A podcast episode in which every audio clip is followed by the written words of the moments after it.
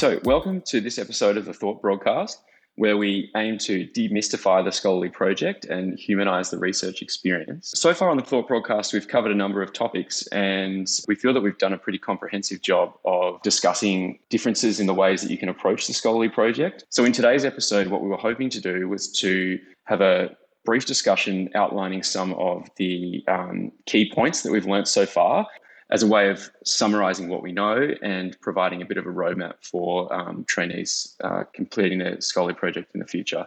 So today we're joined by our deputy editor Andrew Amos. How are you, Andy? I'm fantastic, Ollie. How are you going? Good, good, thank you. And our trainee editors Michael Weightman and Brian Bowie. Welcome, Michael. Hi, Ollie.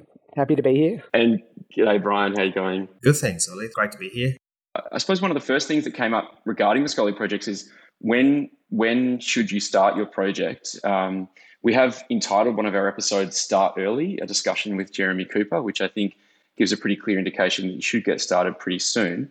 Um, but on that point, I'd like to hand over to the team of Andy, Brian, and Michael uh, to sort of discuss when we should be just starting our scholarly projects. Um, Michael, have you got any thoughts on that? Well, it's an interesting one, Ollie, because it really seems like it's a bit of a choose your own adventure. All the trainees that we've spoken to have had quite different experiences, and there's no, I suppose, one correct way of doing it. But in general, I think having a bit of a plan about how to do all the summative assessment tasks from the start of training is good, and and having at least a plan for where the scholarly project is going to fit in is important. And and Jeremy talked quite a lot about how it always takes longer than expected, and particularly if you're going through ethics and if you're doing the audit with the review cycle and all those kind of things, to really make sure that there's enough time to to get it all done. It seemed as if um, one of the things that came up with Jeremy was that um, uh, different studies take sort of different amounts of time, and I suppose if someone was trying to choose, say, original research over a review, you might be eager to start things um, even earlier or, or, sort of be thinking about that, um, you know, more proactively. Brian, you, your your research for your scholar project was a, an original paper. Can you comment on, on, sort of how long maybe things took and were there any delays? Yeah, definitely, Ollie. Uh, and I, I agree with, with Michael that I think uh, people should try to start the project as early as, as you can because if you go through the ethics and, and things that there are a lot of passive waiting time um, so you might as well just want to get it as, as early as you can. Uh, because we did a retrospective research so the ethic was relatively quick because it was deemed as a minimal risk research. Um, so i think for people who who are a bit anxious about the, the ethic definitely go a retrospective would be a bit faster uh, and I remember Sonia spoke about her previous research in last episode as well, doing the scholarly project while she was studying for the MCQ. Really helped with the critical appraisal part. So I definitely agree that we should start as early as we can with the scholarly project. It's interesting we haven't had a chance to speak to anyone yet who's done a quality assurance project or clinical audit, um, which seems to be uh, yeah, I think Jeremy was saying that often is a process that does take a lot longer, um, and it'd be interesting to see how easy that is to fit into um, into the time in training. If if um, any trainees have done that, we'd love to hear that experience. Please get in touch with the the show. But most of the people seem to be doing either um, literature reviews or original research. Uh, Michael, that's something I see as a director of training. The quality uh, assurance projects um, are really very popular with the service, and it will often be uh, an idea that you have while you're doing your regular work that then leads on to something that will directly improve the service. So that can actually uh, be quite good for you in your career. Um, there are quite a few doctors where I am in Townsville who are trained overseas, particularly in the UK, and they have a very big audit culture over there. So I think if you're part of a service that does emphasize that, then the quality assurance project becomes much more viable. You get a lot more support, and there are people who know how to do it. And in those circumstances, you can often do it within a year to 18 months, depending on what sort of thing you're doing and how many times you go through the feedback cycle.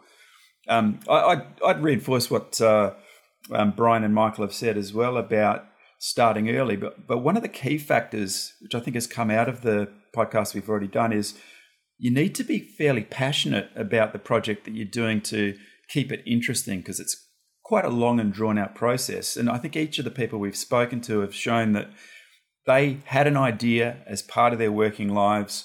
It was a question that they wanted to ask in most cases about um, how the service was working or um, other aspects of the job.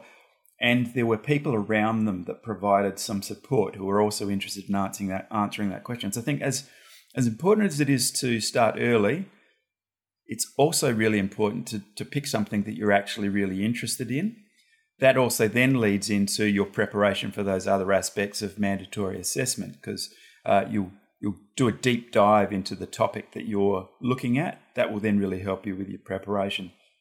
So I think there's a lot of reinforcing elements. If you start early, if you have an idea that you're interested in, and if you have support from the people in your service and those around you. Um, the final thing that I'd emphasize is uh, it is important to perhaps reach out to people who have expertise in the area um, that you're looking at. That may be someone local, it may be someone a little bit further afield.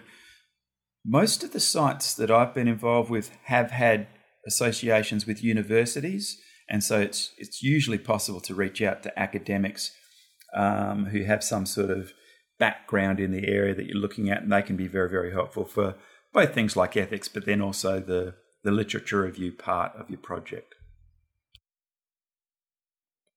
And on that last point, Andy, Malcolm Forbes, one of our guests, talked a fair bit about that as well, about how he was able to reach out to some quite senior researchers and get a lot of support um, with his literature review. And I think that was quite good advice that, that he gave that echoed what you just described as well. I, I love the fact that uh, after we interviewed Malcolm, he then appeared on the website uh, receiving some award for his research uh, on the RANZCP website, which I thought was serendipitous. I reckon, Andy, you touched on a really interesting point about sort of finding a topic um, and it happening organically.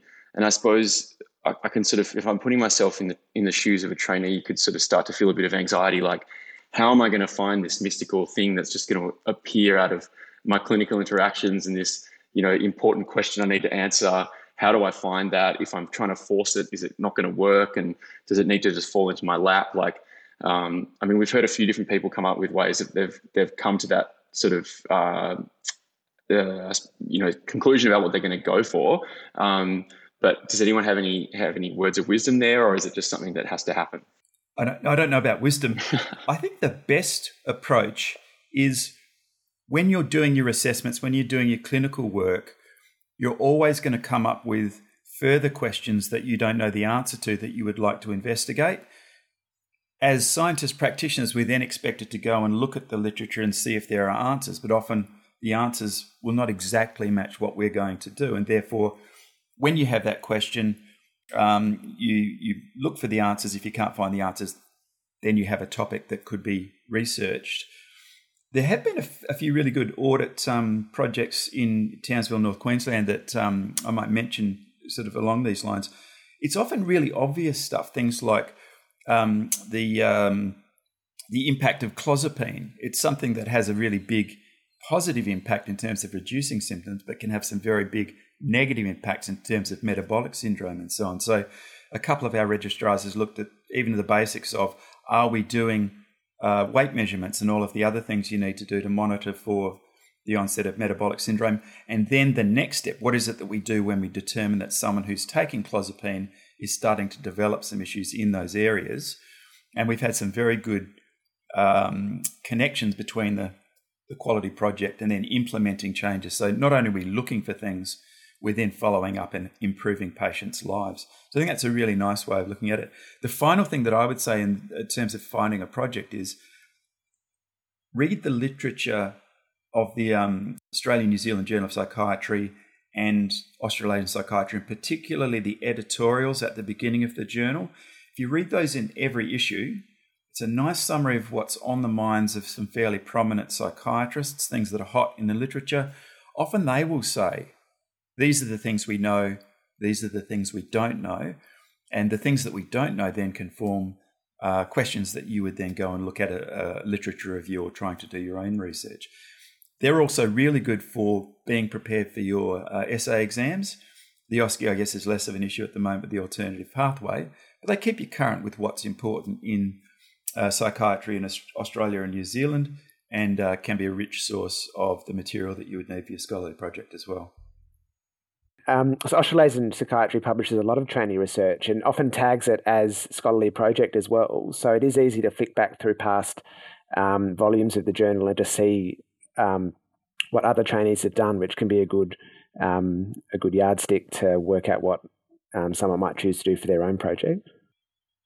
That's a really good thing to do at journal clubs and similar sorts of local education sessions. Follow up questions on things that the uh, paper being presented hasn't answered, but you would like to know. Um, and I think that's a really good advice, Andy. I think uh, other ways that someone might be able to do it is just to, to ask questions about it for the people who is more senior in their in their service. Because I can, you know, as a as an early trainee, I didn't have a lot of question. I didn't know enough to even ask question. But you know, uh, for people who are more senior than me at that time, you know, there were definitely a lot of people who have things they want to find out, or just, like like Andy said, there are audit that the service which is really keen to get done. So even if you don't, if you can't come up with a question yourself, ask around. There will be some someone out there that have a lot of question or, or you know have things that need to be done that you can just put a work in and just do it if you find it interesting enough. There was um a point, another point made by uh, Jeremy Cooper in his episode about uh, literature reviews being a good way to get your scholarly project done if say you were running out of time. And while you know we want to make sure there's a lot of variety in things within the scholarly projects that are being produced um, i'm sure there's a number of trainees out there who might be in their third fourth or even fifth year who still need to be completing their project. Um, i think his term was if you can burn the midnight oil you could get it done in two to three weeks. Um, that would be a big effort but um, not impossible uh, does anyone have any thoughts on the literature review as an option?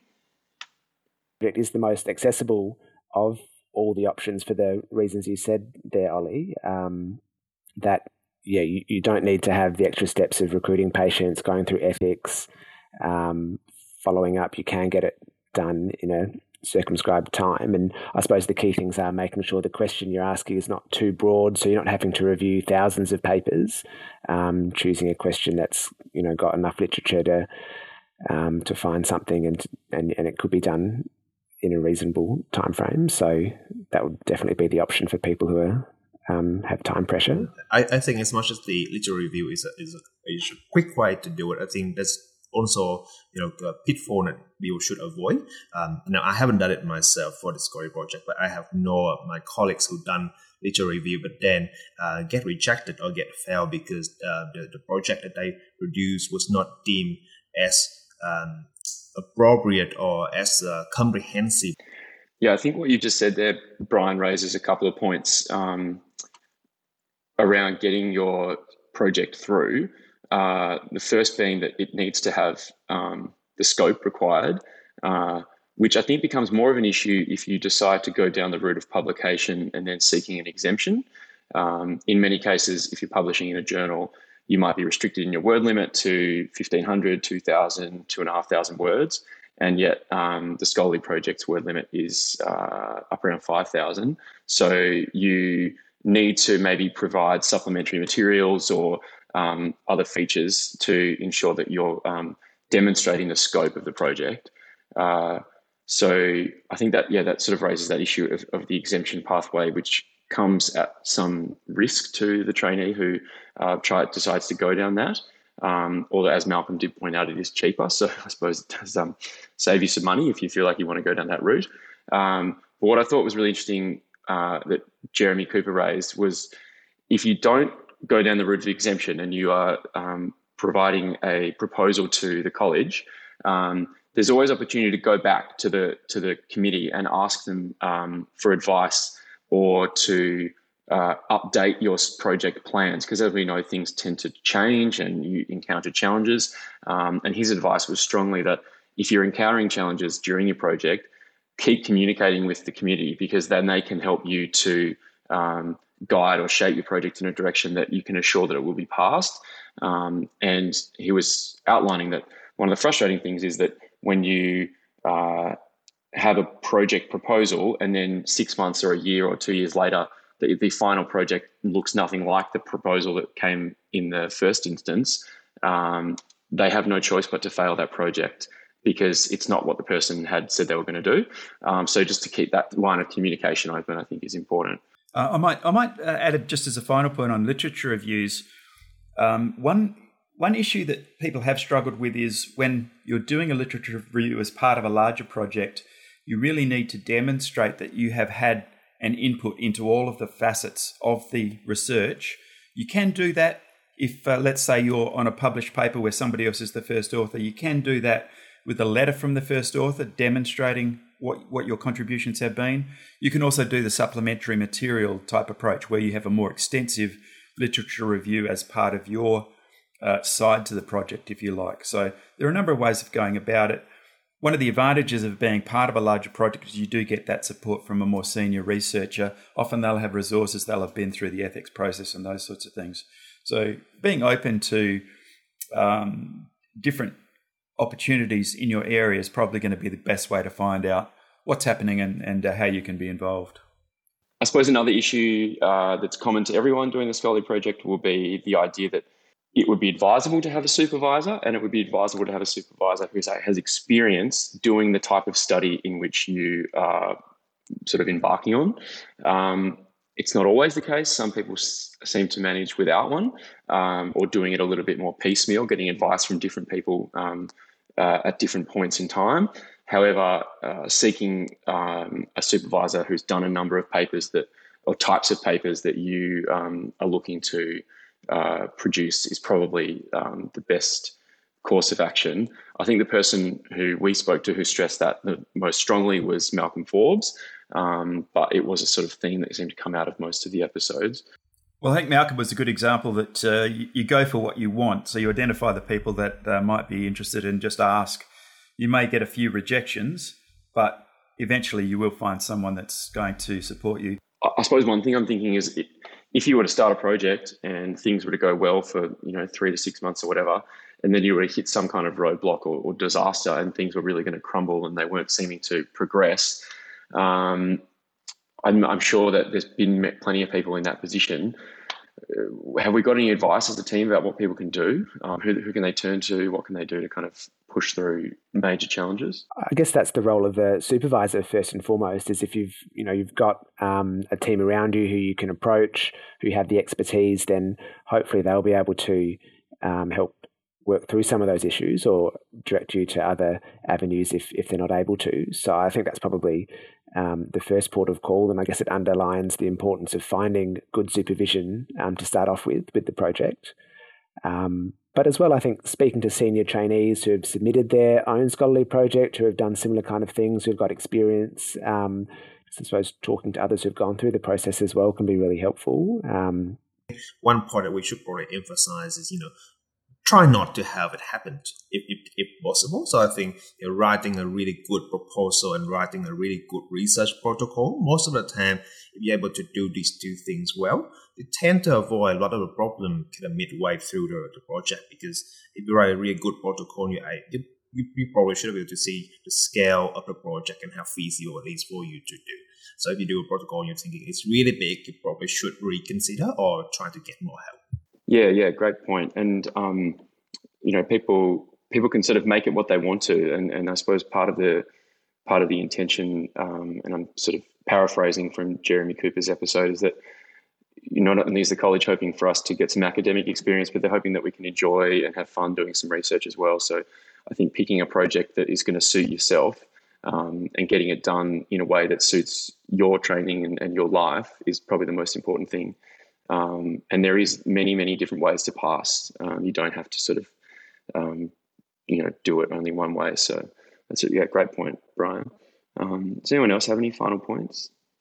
Oh, again, at risk of repeating things, I think absolutely the point of finding a topic you enjoy and are passionate about will make the process so much easier. If you start researching something that you find tedious or you don't really care about, it just makes it 10 times harder. So follow your passions. Yeah, great. And as, as mentioned earlier, um, encourage everyone to read Australasian Psychiatry. There's plenty of scholarly projects published in the pages of the journals, and they are a really good blueprint for how you can go about um, achieving a scholarly project success of your own.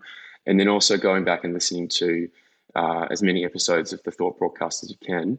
Um, we hope that it's a really good resource. Uh, I don't think there's anywhere else where the chair of the scholarly project committee is talking for two hours on the on the topic Um, and it really is a must listen for anyone who's uh, looking to complete their project. So I'd love to thank the team, Andy, Brian, and Michael. Thanks for um, the support today and uh, sharing your thoughts over the last uh, 12 months with everybody listening to the Thought broadcast. Thanks, Ollie. It's been great. Thanks, Ollie. Thanks, Ollie. It's been a pleasure. Uh, and we'd also like to thank Joe Rose and Nishta for their help in um, production today from the RANZCP. Um, we would like to thank uh, Shady Day for our music and Sidoni Prentice for our artwork. Uh, and look out for more exciting things coming from the Thought broadcast in the future.